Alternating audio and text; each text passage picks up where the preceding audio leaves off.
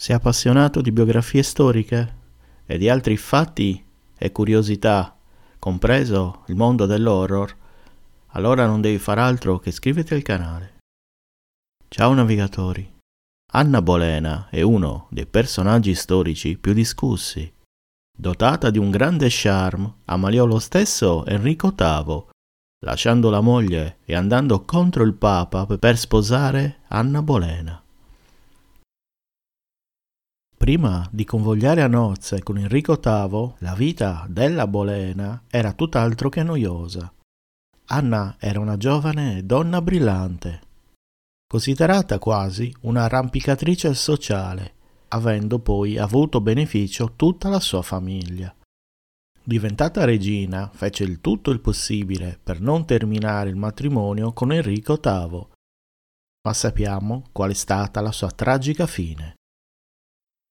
Gli oppositori più accaniti di Anna sostenevano che il suo futuro marito fosse andato a letto con sua madre, Elisabetta Bolena, contessa del Wiltshire.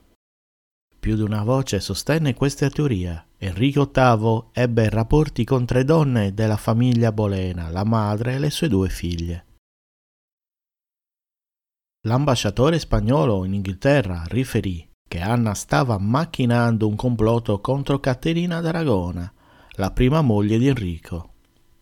Quando Caterina morì nel gennaio 1536, l'ambasciatore disse che Anna era così felice da indossare un vestito giallo, un colore di gioia e non di luto.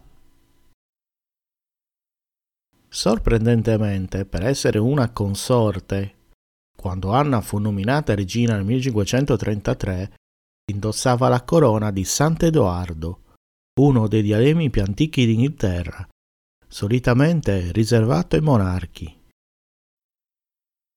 Questa corona sottolineava che Anna il bambino nel suo grembo, al momento della sua incoronazione, rappresentavano la vera famiglia reale.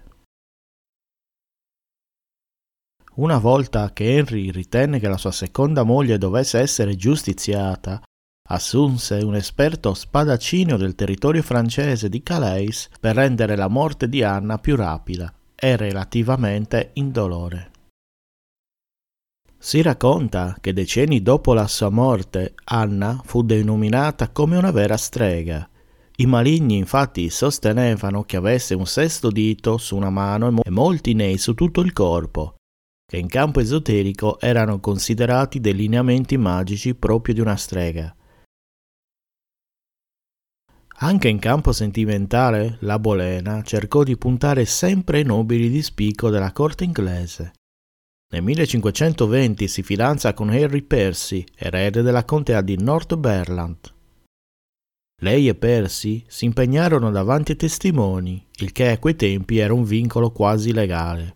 Ma Percy era già fidanzato e il più potente consigliere di, di re Enrico, il cardinale Wolsey, coprì la relazione dei giovani amanti Sotto la decisione di Enrico VIII la relazione fu fatta terminare.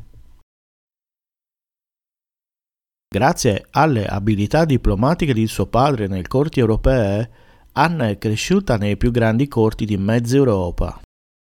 Nel 1513 fu dama di Margherita d'Austria, che governava i Paesi Bassi per conto del fratello defunto Filippo. Elisabetta I, rimasta orfana in giovane età, non parlava molto della madre, che suo padre aveva condannato a morte. Elisabetta portava spesso i suoi lunghi riccioli rossi sia per enfatizzare la sua verginità, sia per la sua legittimità di essere figlia di Enrico VIII, infatti anche il sovrano era rosso di natura. Capelli scuri e carnagione olivastra, L'ambasciatore veneziano in Inghilterra la definì non una delle donne più belle del mondo. Alta circa 1,70 m, collo lungo, bocca larga, seno non molto sollevato. Anna però riusciva a compensare il tutto grazie ai suoi occhi neri e molto espressivi. In alcune ricorrenze la Bolena non badava a spese per il capodanno del 1534 regalò al marito una gigantesca fontana in argento dorata, realizzato dal maestro e artista e ritrattista Hans Holbein il Giovane, che probabilmente costruì anche una culla per il figlio di Anna nel 1533. Se questo video ti è piaciuto lascia un like alla prossima, ciao!